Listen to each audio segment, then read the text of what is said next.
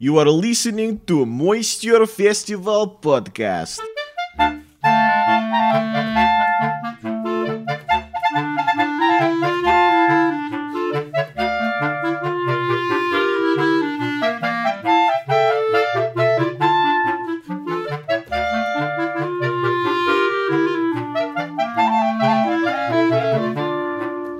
Folks, welcome to the Moisture Festival podcast. We are your hosts for this amazing podcast. The man across the way from me is the fantastic Louie Foxx, who is a comedy magician who performs worldwide and at the Moisture Festival. Hey, I'm Louie. And then a man across from me is Mr. Matthew Baker. He is a comedy juggler who travels around the world doing a show. And guess what? At the Moisture Festival. Occasionally, I do. And if you're new to the Moisture Festival podcast or the Moisture Festival in general, the Moisture Festival is a four week festival celebrating the genre of variety arts in the Fremont neighborhood of Seattle. It is the largest festival of its kind in the world and features some of the best entertainers and comedians working today. Absolutely. The festival happens in the months of March and April, normally, with some sporadic sprinkling of special events throughout the year. And they are even traveling into the world of virtual shows. I like to think of the special events throughout the year as sprinkles on a donut. Yeah,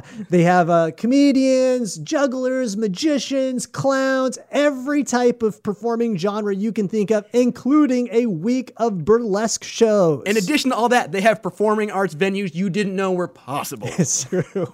And if you want to get tickets, folks, if you're listening to this during the fe- the months of March and April, you can get tickets at moisturefestival.org. and get them because 95% of the shows sell out. And on this podcast today, we are very excited to have Mike Caveney joining us over the phone. We're going to talk about his history as a magician and as a juggler. Yeah, he's been performing for over 40 years, and we hear stuff like how to smuggle a chicken and onto an airplane, how his wife is more famous than him in South America, and we even get a history of the trick of sawing a woman in half. Spoiler alert, she lives.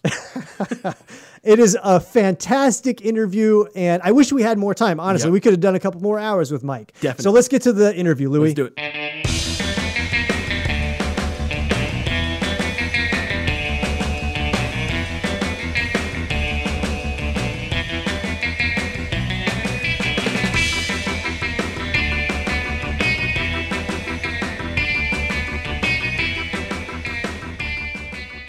Today's guest has performed professionally for over 40 years. He has appeared on The Tonight Show, where he impressed Betty White, was voted Stage Magician of the Year by the Magic Castle, and has published over 50 books. He has performed everywhere from Japan to Russia, from Monte Carlo to Borneo, from West Duluth to East Duluth. Let's welcome Mike Caveney. Woo! Yay! Thanks for joining us, Mike. I can't follow that.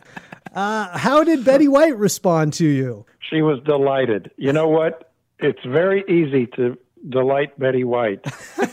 she was very, very old and could not have been nicer. So I oh. did my coffee juggling. And I here here's my story on that. they asked me to do this and I thought, you know, this is I was actually terrified because, you know, this is a TV studio and that means every square inch up above you has light fixtures in it. Yeah. And if there's some bright light shining in my eye, I can't see this thing. And if I can't see it, I can't catch it. Yep. I was going to say real quick if you didn't catch Mike at the Moisture Festival a couple years ago, his coffee juggling, what he's talking about, he has a big uh, wooden hoop or hoop and a cup of coffee that he spins around. Yeah. Super cool. Yeah. And I throw it up in the air about 10 feet, and then it spins around three times, and I catch it. So it was really scary. And, and I called the guy, uh, the producer guy, and he, he couldn't have been nicer. He said, Well, look, why don't you pick a day, come on over in the afternoon, and we'll stand you right where you're going to be, and you can look up and see what you're going to see. So I did. And I, I went over there, and it's still pretty scary.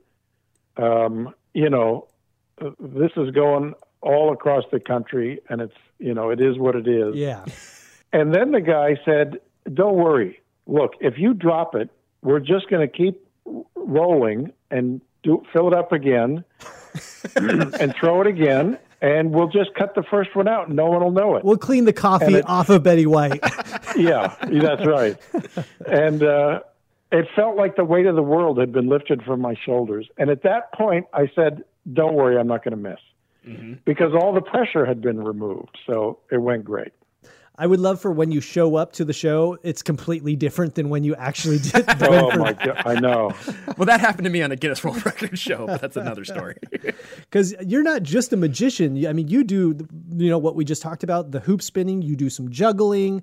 Um, you sort of do a variety. You're like a real variety show.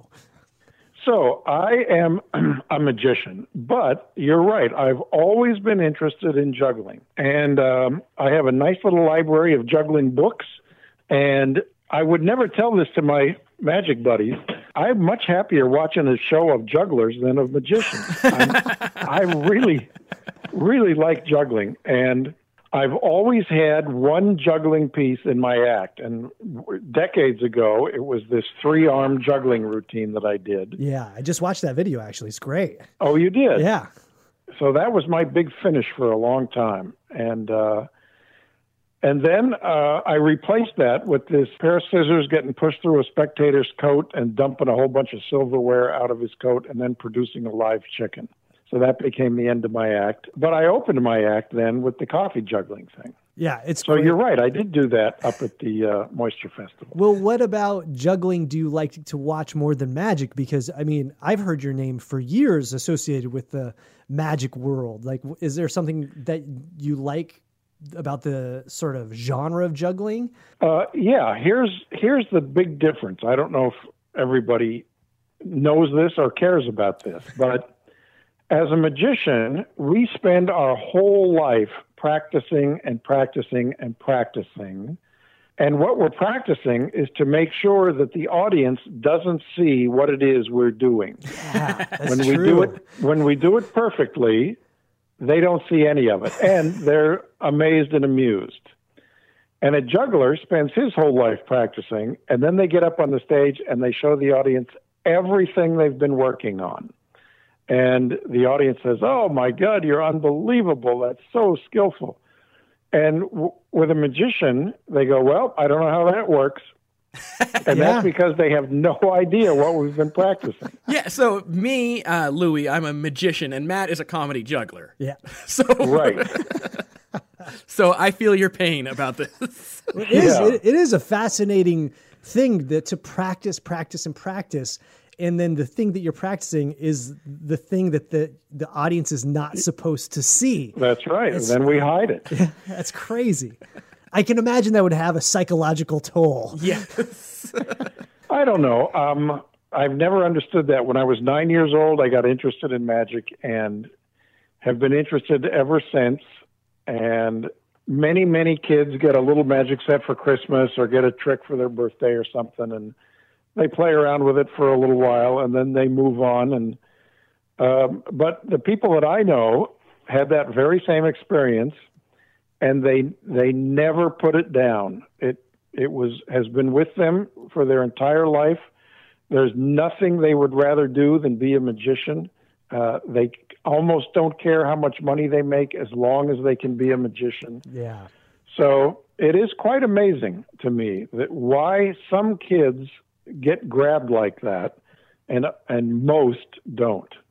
Yeah. Was there a certain book or set that you were given as a kid that? No, when I when I was nine, my cousin gave me a little tiny set of multiplying billiard balls, and he showed me the trick, and I was floored. And then he said, "Well, here, I don't need this. You can have it." And he gave it to me.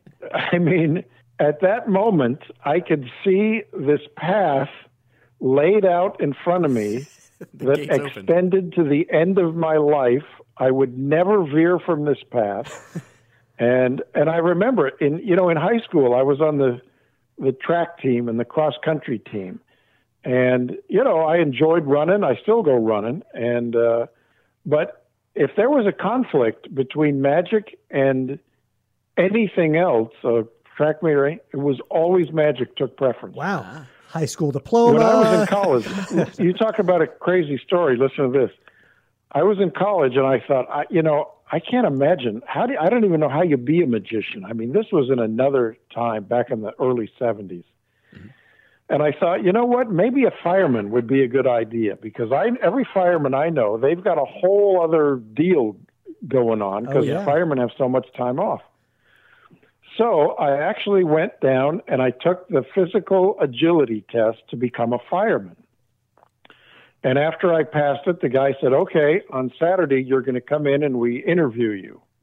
And I said, "Oh, on Saturday I, I'm busy. I can't come in." He says, "Yeah, on Saturday you'll come in and we'll." In-. I said, "Look, I'm a magician. I'm doing a show that morning, so I can come any other time." And they said, "If you want to be a uh, fireman, you'll come in on Saturday." and I said, "Okay." And I went and did my show, and I earned thirty-five dollars and never regretted it. Now, you've had a weird path through magic, though, right? Because you were a builder of props and then a, a historian and an author. It w- is not a linear, like, I got my first magic kit, I did shows, and I do shows. you just compressed about 50 years into one sentence. Um, That's what I do. so it was actually a pretty normal thing. I mean, I was a magic kid. I was doing birthday parties, and two there were two two or three really important things that happened to me. First of all, I grew up in Southern California, and you know, when I looked in the yellow pages back then, I found uh, under Magic Shop, I found a place called Owen Magic Supreme and it was in it was about seven miles from my house so i rode my bicycle there and i went in and it, it was filled the shelves were filled with the most beautiful magic you've ever seen in your life. And i thought oh i guess all magic shops are like this. Well eventually i would find out that no magic shops were like that except for owen magic. They were world famous for manufacturing the most beautiful magic in the world. Oh wow. so that was really amazing. And i ended up kind of working there part time and getting paid with apparatus. And so that was a really great thing that happened to me. And the other thing was i found in long beach california a teenage magic club called the long beach mystics. Mm-hmm. So as soon as i had a driver's license because i grew up in arcadia about oh 25 miles from there. As soon as i got a driver's license and i could drive to long beach i joined this club and it was a bunch of teenage guys exactly my age and we're all crazy to be magicians and they all became my best friends. And 50 years later they are still my best friends and we still all hang out together and and oftentimes do shows together. And uh, that was a great great training ground. And and amazingly some some the list of people that started out in the long beach mystics and today are known around the world as magicians is pretty amazing. Yeah. Now I would imagine, you know, because now magic is pretty prevalent in popular society. There's Netflix, Hulu shows. Um, I would Yeah. imagine in the early 70s, was there any prominent magicians that were out there that was accessible to you? Here's the reality of it. In the early 60s, when I was just getting started into magic, there was Mark Wilson's Magic Land of Alakazam on Saturday morning television. Oh. That was it. and I did I kind of never performed at school.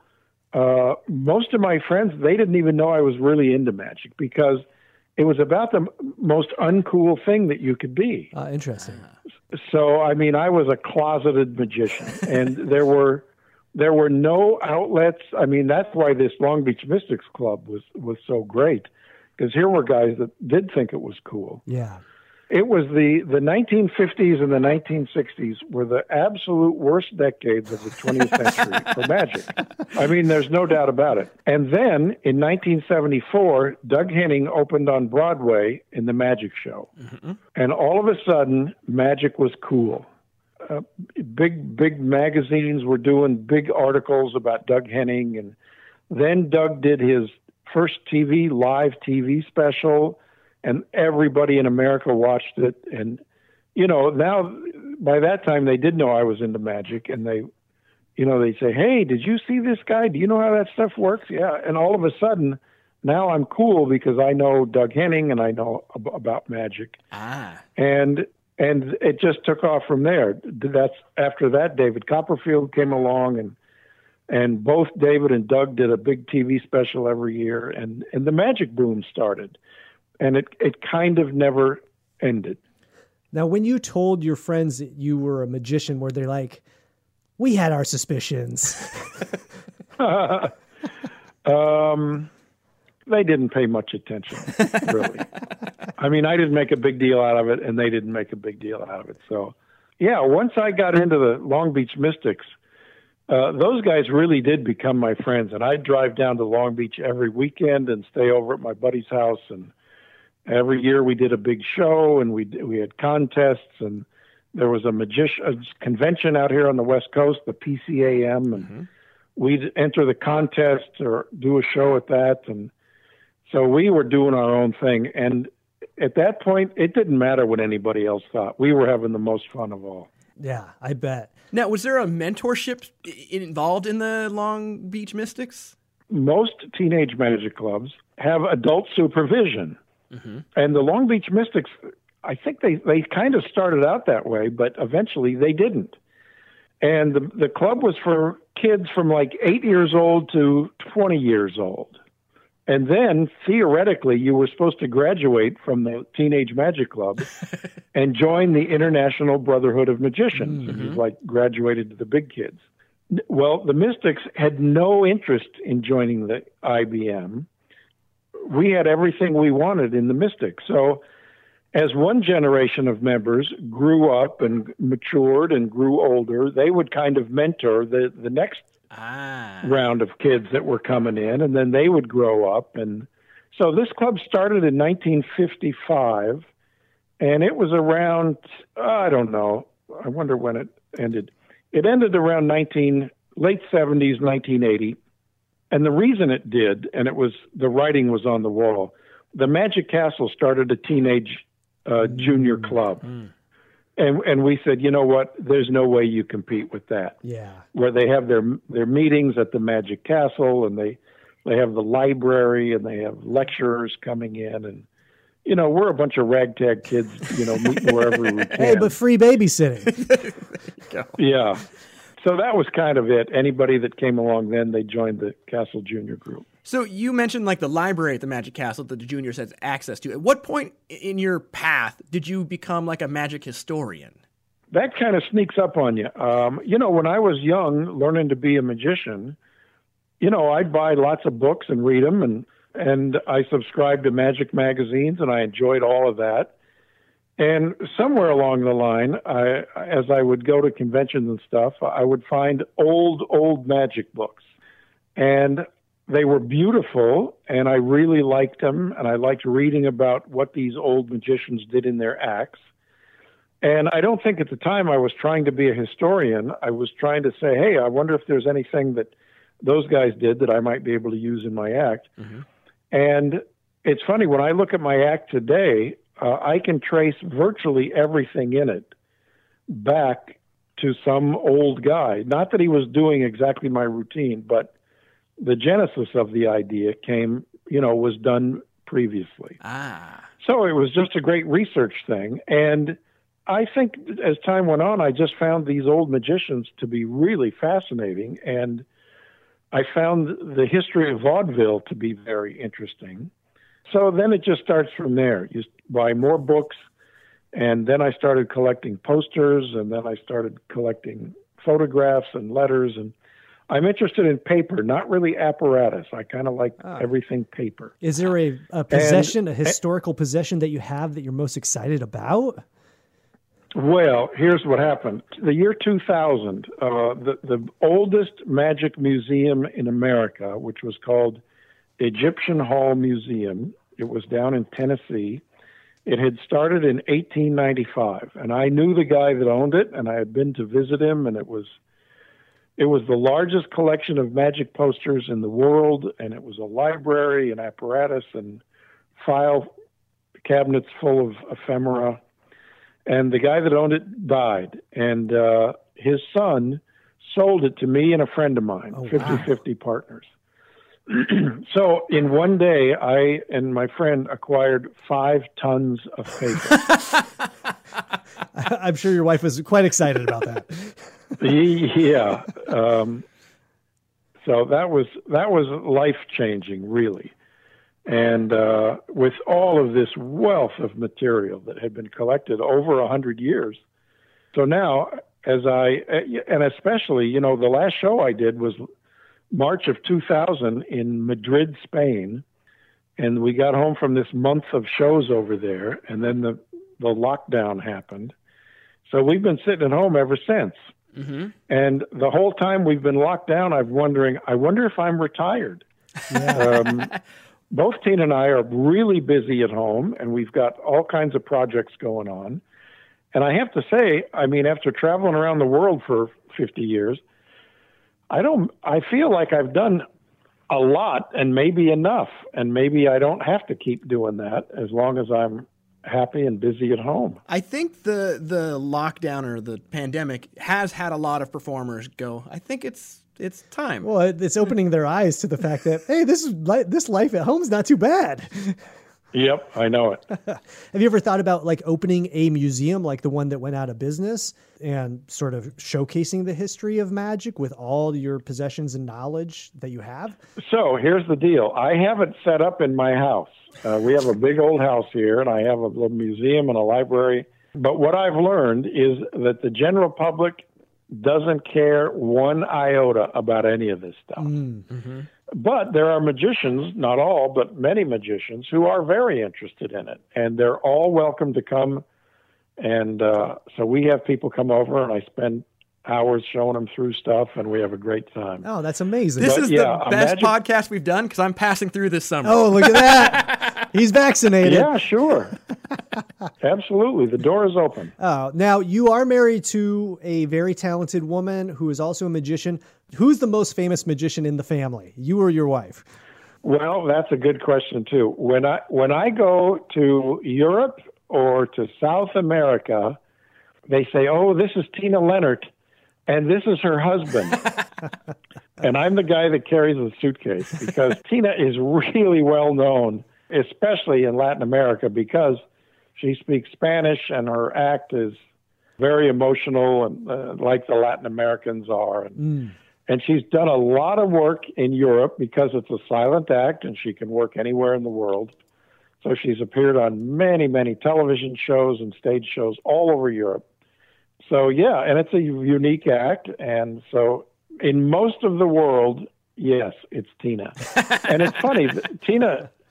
Tina's afraid that someday the magic police are going to come here and they're going to go, wait a minute, you're not really a magician. And they're going to take away her Stage Magician of the Year award that she won at the Magic Castle.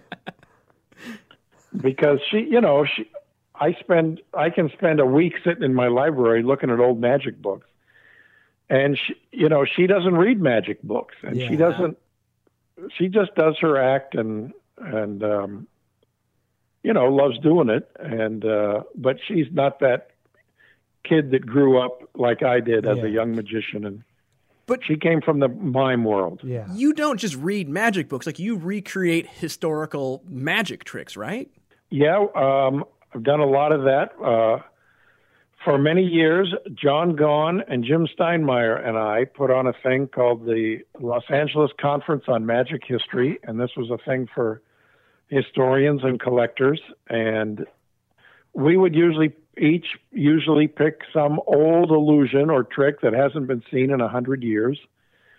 Sometimes we would be lucky and get the original apparatus. Oh, Other times we'd have to build it from scratch, and we'd we'd kind of think about this and and get it back on its feet and figure out the routine and the patter and record some music and and then spend weeks rehearsing it with some friends and then for one night perform it at our conference.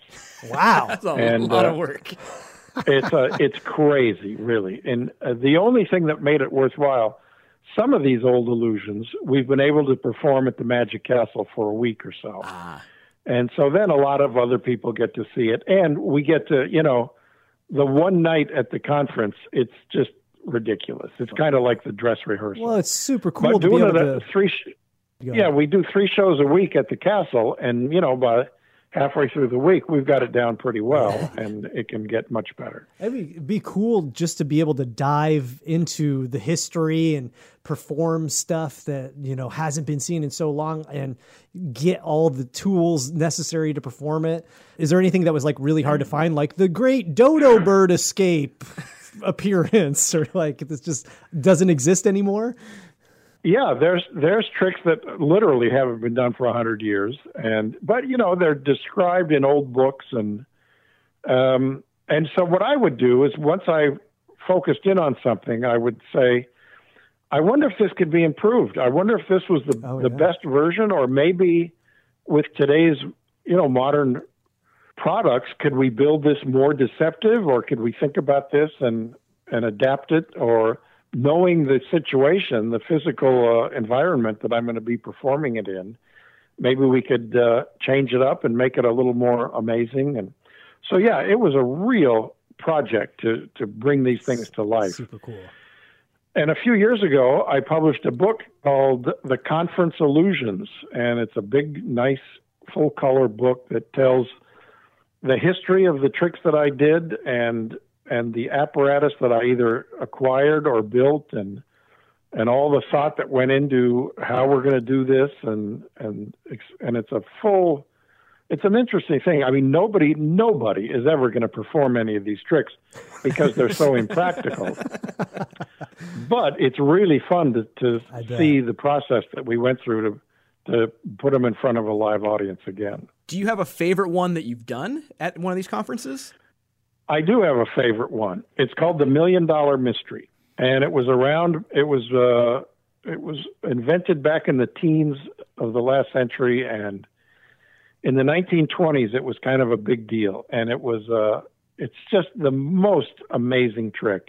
It's a little box that sits in the middle of the stage, and it can kind of do anything. Uh, we produced big, multiple buckets of water out of it.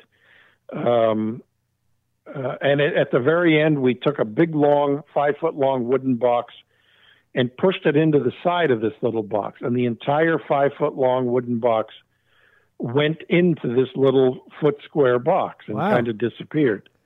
And then we, the box, the long box that was in there would sort of do a 90 degree turn and we would pull it out through the front of the box.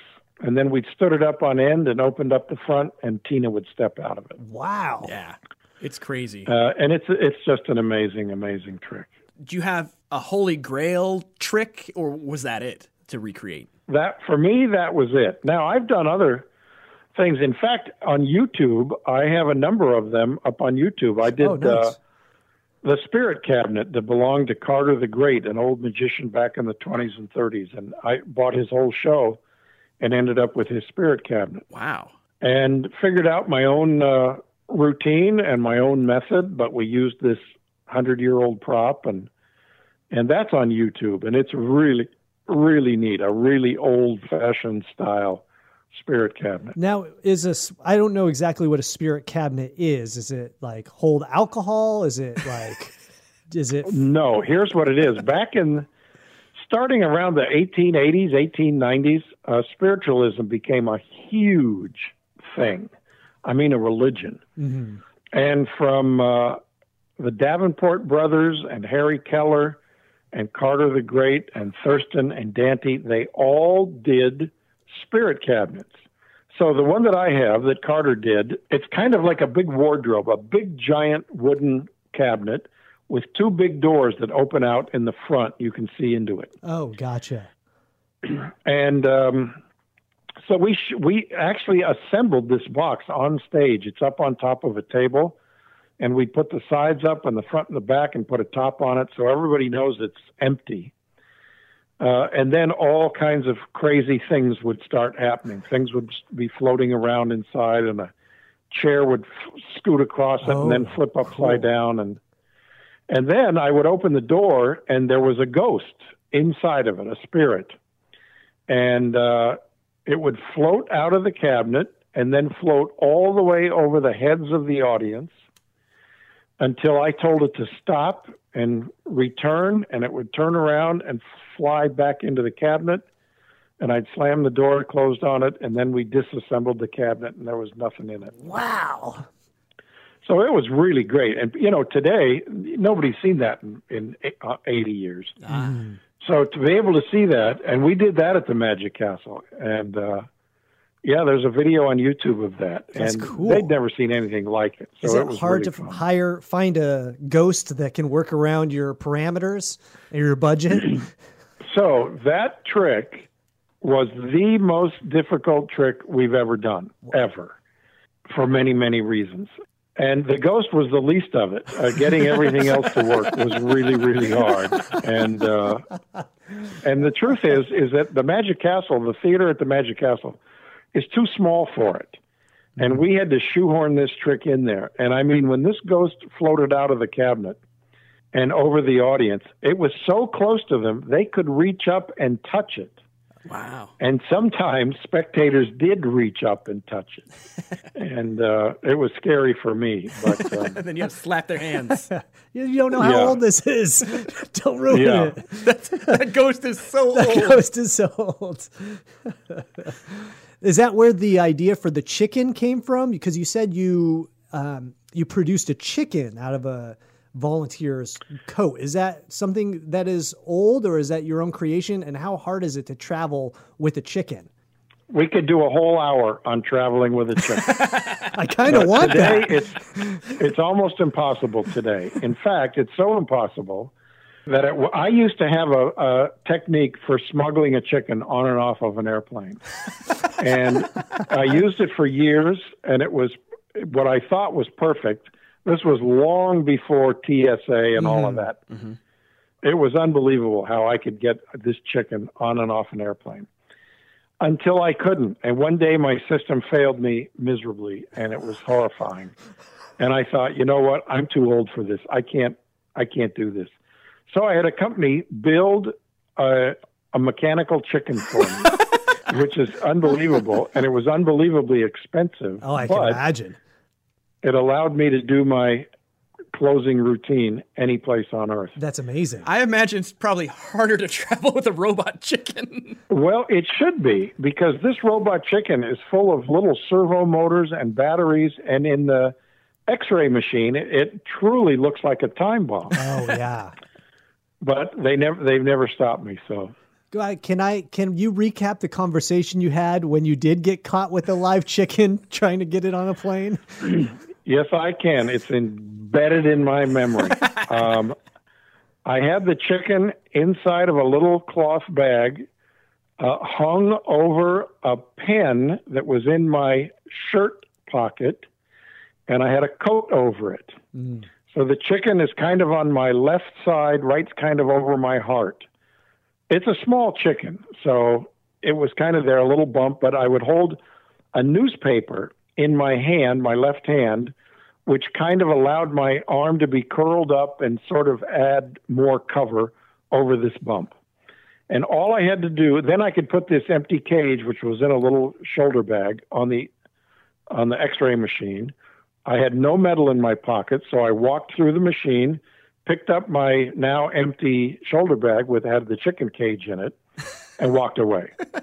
and then the chicken spent the whole flight in his little cage with plenty of food and plenty of water, and he was as happy as can be.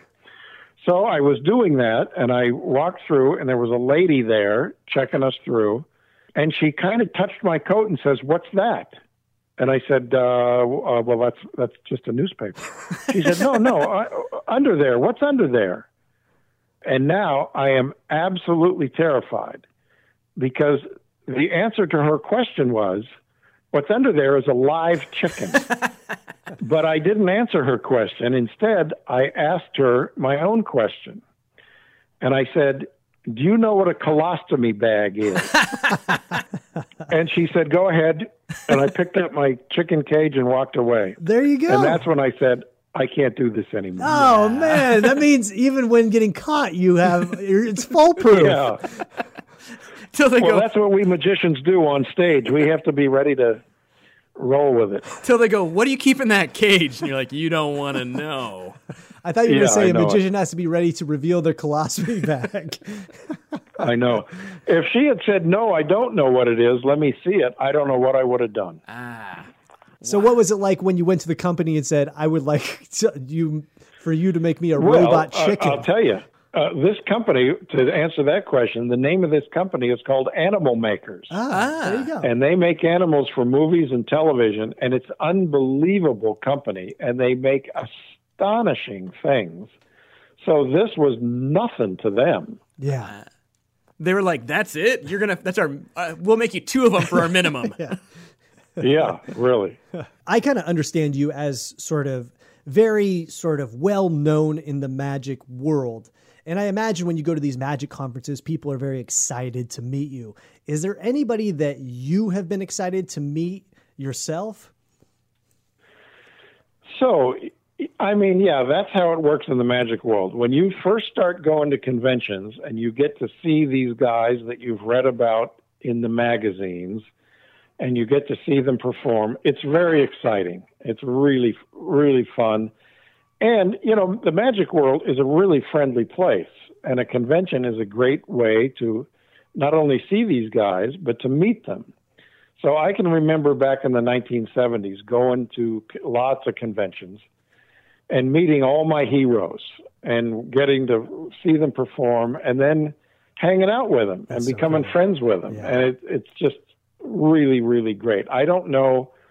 I'm not sure if there are other fields that are like that. Yeah. Uh, you know, Tina plays the harp, and I would say the harp world is the absolute opposite of that. you know, everybody, it's every person for themselves, and they all want the same harp jobs, and it's cutthroat business, and and magicians they just embrace one another, and uh, so it's really great. And then, as you grow up and grow old, um, you just kind of take the place. You become one of those old guys, and then the younger generations have read about you in the magazines and see you, and it's fun to meet these young guys and encourage them and and see what they're doing, and and uh, so the wheel just keeps turning. Ah. I'm curious, like you've been around, you've seen, you've essentially seen everybody.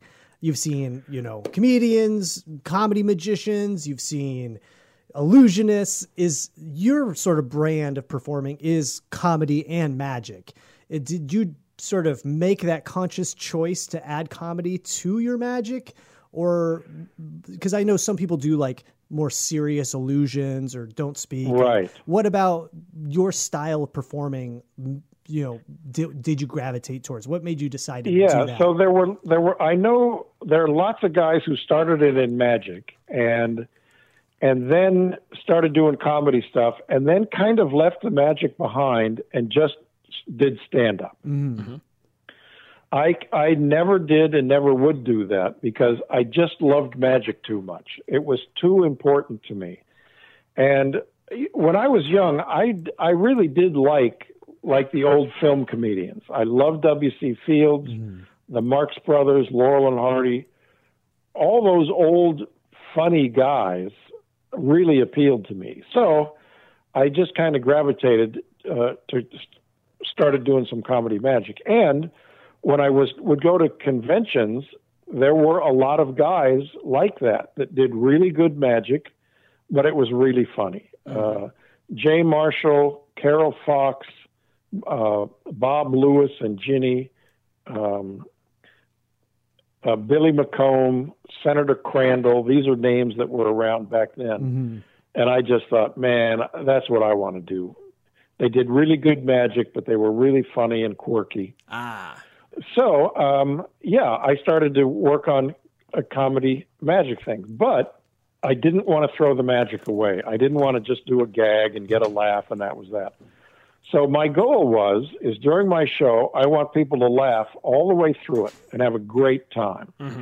But then on the way home, I want them to be talking to each other, and I want them to say, "Now wait a minute, how on earth did that guy pull a chicken out of that guy's coat? He was out on stage for 20 minutes, and all of a sudden, there's a live chicken in his hand. Where mm-hmm. was that chicken for the previous 20 minutes?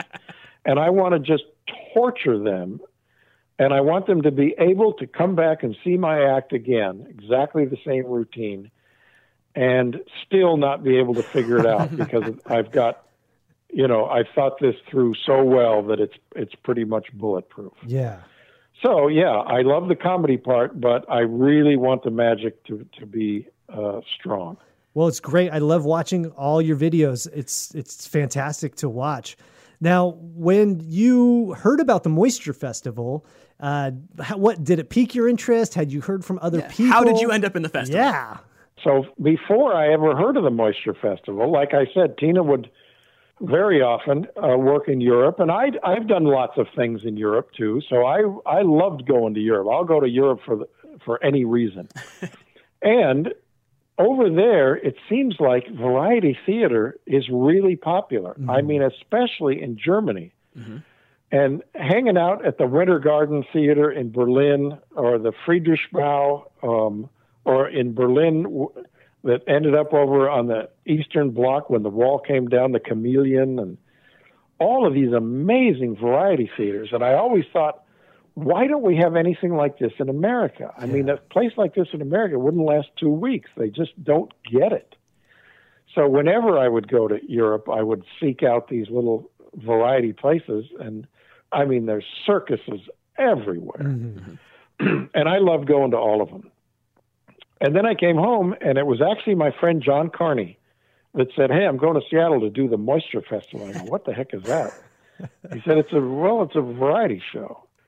So that was the first time I heard about it. And then Tom Noddy reached out to us and said, Hey, you guys should come do this. And we did. And I thought, well, I'll be damned. There is a place in America like those great variety theaters. and it runs for more Europe. than two and, weeks. it runs four and weeks. it runs for a lot more than two weeks. And it's in Seattle. And it's been there for a very long time. And it's unbelievable. Yeah. I wish you guys would open one of those in every city. Yeah. Well, why don't you think that it, it is some, something that exists in every city? Why is it more popular in Europe than it is in the United States? so a... here's what drives me nuts: is there'll be a variety show, and it might be on TV or it might be somewhere, and somebody will review it. Some idiot newspaper reviewer who doesn't know anything about variety entertainment. Mm-hmm and they think they're being so clever when they said, "Oh, this was like a throwback to the old Ed Sullivan show," mm-hmm. Mm-hmm. and they say that like it's an insult. Ah. And I want to grab this guy by the collar and say, "You stupid idiot! Did you know that Ed Sullivan had the most popular show on television for 20 years?" Mm-hmm. And people loved watching plate spinners and magicians and tap dancers and singers and and you don't even understand that that was like the greatest thing on television in America, and it was variety theater. Yeah. Mm-hmm. And now to you, it's some kind of insult because it's old fashioned. Ah. And I don't know. There have been a couple tries on Broadway where there was a show called Wonder House where they they had a number of the I mean the greatest variety arts acts working. Mm-hmm. And it literally lasted a weekend. Oh God. And just got trashed in the in the press and closed immediately. So I don't know. There seems to be the slightest heartbeat. I mean, there's a guy in L.A., Scott Neary, who does a thing called the Booby Trap yeah. once a, once a week, and it's terrific, and people absolutely love it. And it's just a crazy variety show, and um, you know, it's in a little tiny place on Hollywood Boulevard, and it gets a raucous crowd in there. Uh, you know, and then of course it had to close like everything else. But, but well, yeah, when people find themselves in a place like that, they go, "Well, this is fantastic." I mean, the Magic Castle is kind of the lone exception. You know, people have, that that don't give two hoots about magic and wouldn't even know where to go see a magician go to the Magic Castle and they go, "This is fantastic." Yeah. These people are unbelievable, and the close-up room, these guys doing tricks right under your nose, and then in the bigger theater, they wheeling these things out, and people disappearing and floating in midair. And then there's ghosts flying overhead. I touched the ghost. yeah. so I don't know. I've never given up hope, but it it just seems very, very difficult. Well, I think magic as a genre is d- certainly very accepted. Like I see more. I mean, when I was coming up 20 years ago, I maybe knew a dozen magicians, and now I know. I feel like hundreds of them. And there has been a sort of an, an explosion in the genre of magic. Yeah. C- can you attest to why that happened, or I trace it all back to Doug Hen- Henning opening on Broadway in the Magic Show. okay? It was on that day that Magic, when I, like I say, uh, the day before he opened, I was a complete geek. and the day after he opened, I was the coolest guy in school. That's so Yeah. awesome. I wish I had a talent Hey, like wait that. a minute. Which one of you guys saw Tina and I at Magic Camp up here I, in I- LA? I did. Uh, Louie did. Louie did. Yeah. So I saw Wow. Tina. I don't remember. You may have been there, but I don't remember you performing. Oh, okay. I, I still have Well, the, I still yeah. have the programs. I could go through and look it Oh up. Oh yeah, you can add it to the museum. Yeah. But the, yeah, we had like Blackstone Jr., Tony Clark. Oh, it was great. Yes. That was David Goodsell's deal, and Yes, yeah, it that was. was a neat place, and uh, yeah, great, great thing for kids. Yeah, and I'm excited. So this summer, I haven't been to a magic convention in probably like 10 years. And I, I because of, Inexcusable. Uh, I have a weird hole in my schedule, so I'm driving to Michigan. I'm going to see you at the Abbott's convention. Oh, nice. no way. Yeah. Oh my God, Abbott's. So I have this love affair with Abbott's. I performed there the first time in 1970, Uh-huh. and uh, I've been back many, many times. Have, you- so you have you ever been to Abbott's? I've never been, and we should tell a little history of what Abbott's is, just like a bullet point. It's the magic capital of the world, and at one point in town, this is what was told to me: is the whole town was dedicated to manufacturing magic props. Wow. Yes, you are absolutely right. It is a tiny little village, population about 1,000. And uh, a guy who was a magician who settled down there named Percy Abbott. And Percy Abbott said to Harry Blackstone Sr., uh, hey, when you, when the theaters close in the summer times, which they always did back then because there was no air conditioning, he said you ought to come uh, come up here to Colon, Michigan, and uh, get a little cottage and spend the summer. It's great. So Blackstone did, and he loved it. And he got a house right. There's two little lakes in this town, and he got a house right on the lake. And then Percy Abbott said, uh, "We should start a magic company." and we'll put your name on it. It'll be the Blackstone Magic Company, but I'm I'm ready to settle down and I'll run the business here. So they said okay, and that's what happened. And Percy started manufacturing magic. Well, then they had a huge falling out, and I think what happened was, you know, Percy was trying to build and sell magic, and someone came and said, "I want this trick that Harry Blackstone j- does in his show." And Percy said, "Okay," and he built one. And Blackstone, why on earth are you building tricks in my show for other magicians? And they didn't speak to each other for years. Oh no. And sh- so the short lived Blackstone Magic Company disappeared, but just as quickly, it was turned into the Abbott Magic Company. Where he sold all And Harry Percy Blackstone's kept- tricks. yeah, right. And uh, so Percy started building stuff, and then back in the 30s, he uh, in the summer he'd put up a big tent and invite everybody to come up to Colon for four days of shows and lectures, and he'd set out all the stuff they'd been building all year and sell it all, and and it just became everybody's favorite. It, it's unlike any other magic convention you would stay in people's houses or you'd bring a tent and pitch it on the outskirts of town and uh, there's no hotels there Oh wow. So it's it's amazing that this thing happens and he did it every year Ah. and back in the 70s like when i first started doing it they'd get this town of a thousand people would literally get a thousand magicians to roll into town That's amazing. I don't know where they put them all. and They all so put 'em they into the a big cabinet. show. yeah, they they did a big show every night, and and that's where I met a lot of those guys that I mentioned earlier. I met them at the Abbott get together.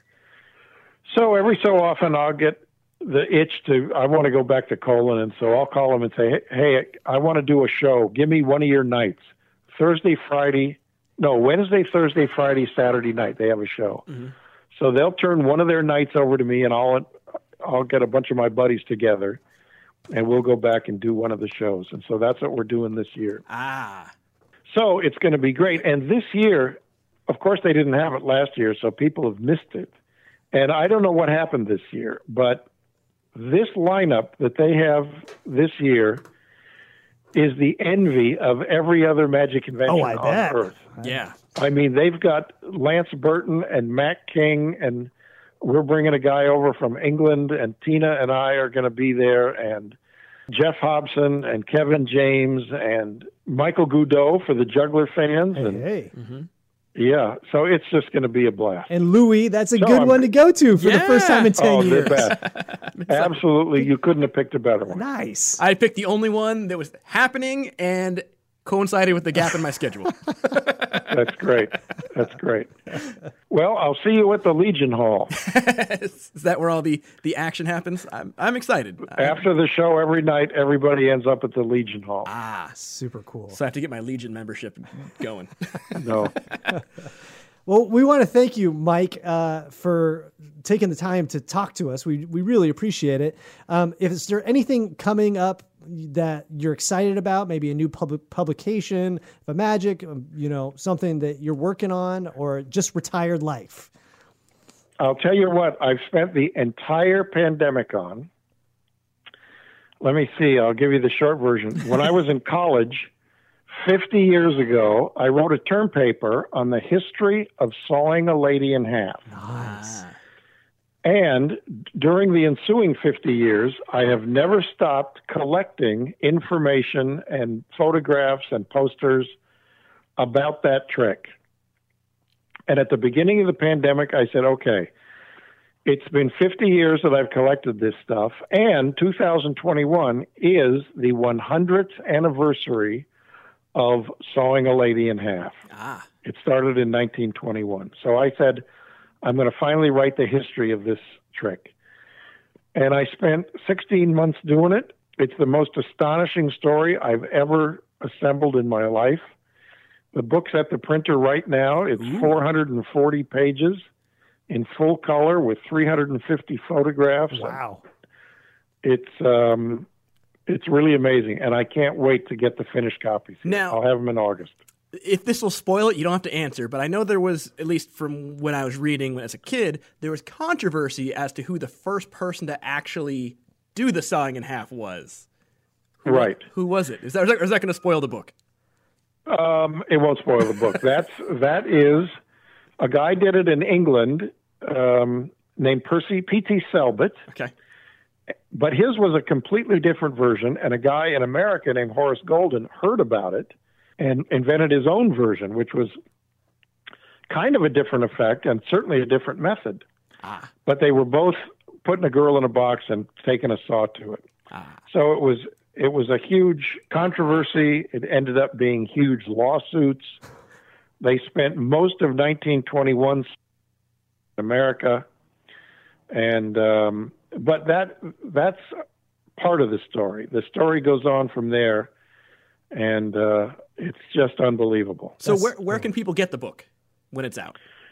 Uh, when it's out, they can get it for the time being only from me. Okay. That would be uh, MC, my initials, MC Magic Words. And the book is called Sawing. Very cool. It's in the gift shop of the museum at his house. Yeah, right. And it's called Sawing. Yep. Well, I would. I'm going to get a copy. I'm excited. Yeah. Now, is it always been uh, sawing a woman in half? Has it ever been a sawing a man in half, sawing a dog in half? It has been everything. There is sawing a horse in half, there's sawing uh, a man in half. But yes, it, one of the reasons that this became such an enormous thing that it did become in the early 20s was because of women's suffrage and the right to vote, and women wanted their their rights, which they deserved. I mean, in a couple of years before, during World War One, all the um, men were shipped off to war, and all the women were left at home, and they had to go into the factories and make the ships and planes that they needed to fight this war. And so after that was over, they said, "We think we should be able to vote." And that was a huge thing, women's suffrage. Yeah. And right as the, just as they got the right to vote, along comes these two magicians that say, "Yeah, we're going to put a woman in a box and saw her in half." and it was the perfect trick at the perfect time, and it just became not just the biggest trick in magic; it became the biggest thing in show business. And comedians did routines about sawing a lady, and they wrote songs about sawing a lady, and they made films exposing sawing a lady, and I mean, it's just an unbelievable story. Wow. And 50 years working on this. Wow. That's Yeah. impressive. I'm not, that's what's crazy. I spent half of the century collecting material for this book. Wow. Yeah, that's a crazy. So, uh, and it was it was the perfect time to do it. I I could get up and there was no place else to go, so I just kind of spent all day researching this and writing this book. Well, you have to bring those books. If you do come back to the Moisture Festival, you got to bring them up. And I'm sure some of the listeners would like to pick up some. Yeah. You know what? I'm they're actually supposed to be delivered here, finished, while we're in Colon, Michigan at Abbott. You're just missing No. taking them out there. but you know what? I'll probably have an advanced copy. If I got room, I'll stick it in my suitcase. There you go. Ah, very cool. Very cool. Well, Mike, we want to thank you so much uh, for joining us. This has been a treat to hear. We I feel like we could do a whole nother hour Yeah. Yes. On smuggling the chicken. on smuggling chickens. I know, I know, you're right. Well, I enjoyed talking with you guys, and I'd love to come back to the festival sometime. Absolutely. Well, we'd love to have you. Thank you so much, Mike Caveney. Have have a great day. Tell Tina we say hey. Yes. Tell her we say I sure hi. will. All right. Thanks, Mike. Yeah.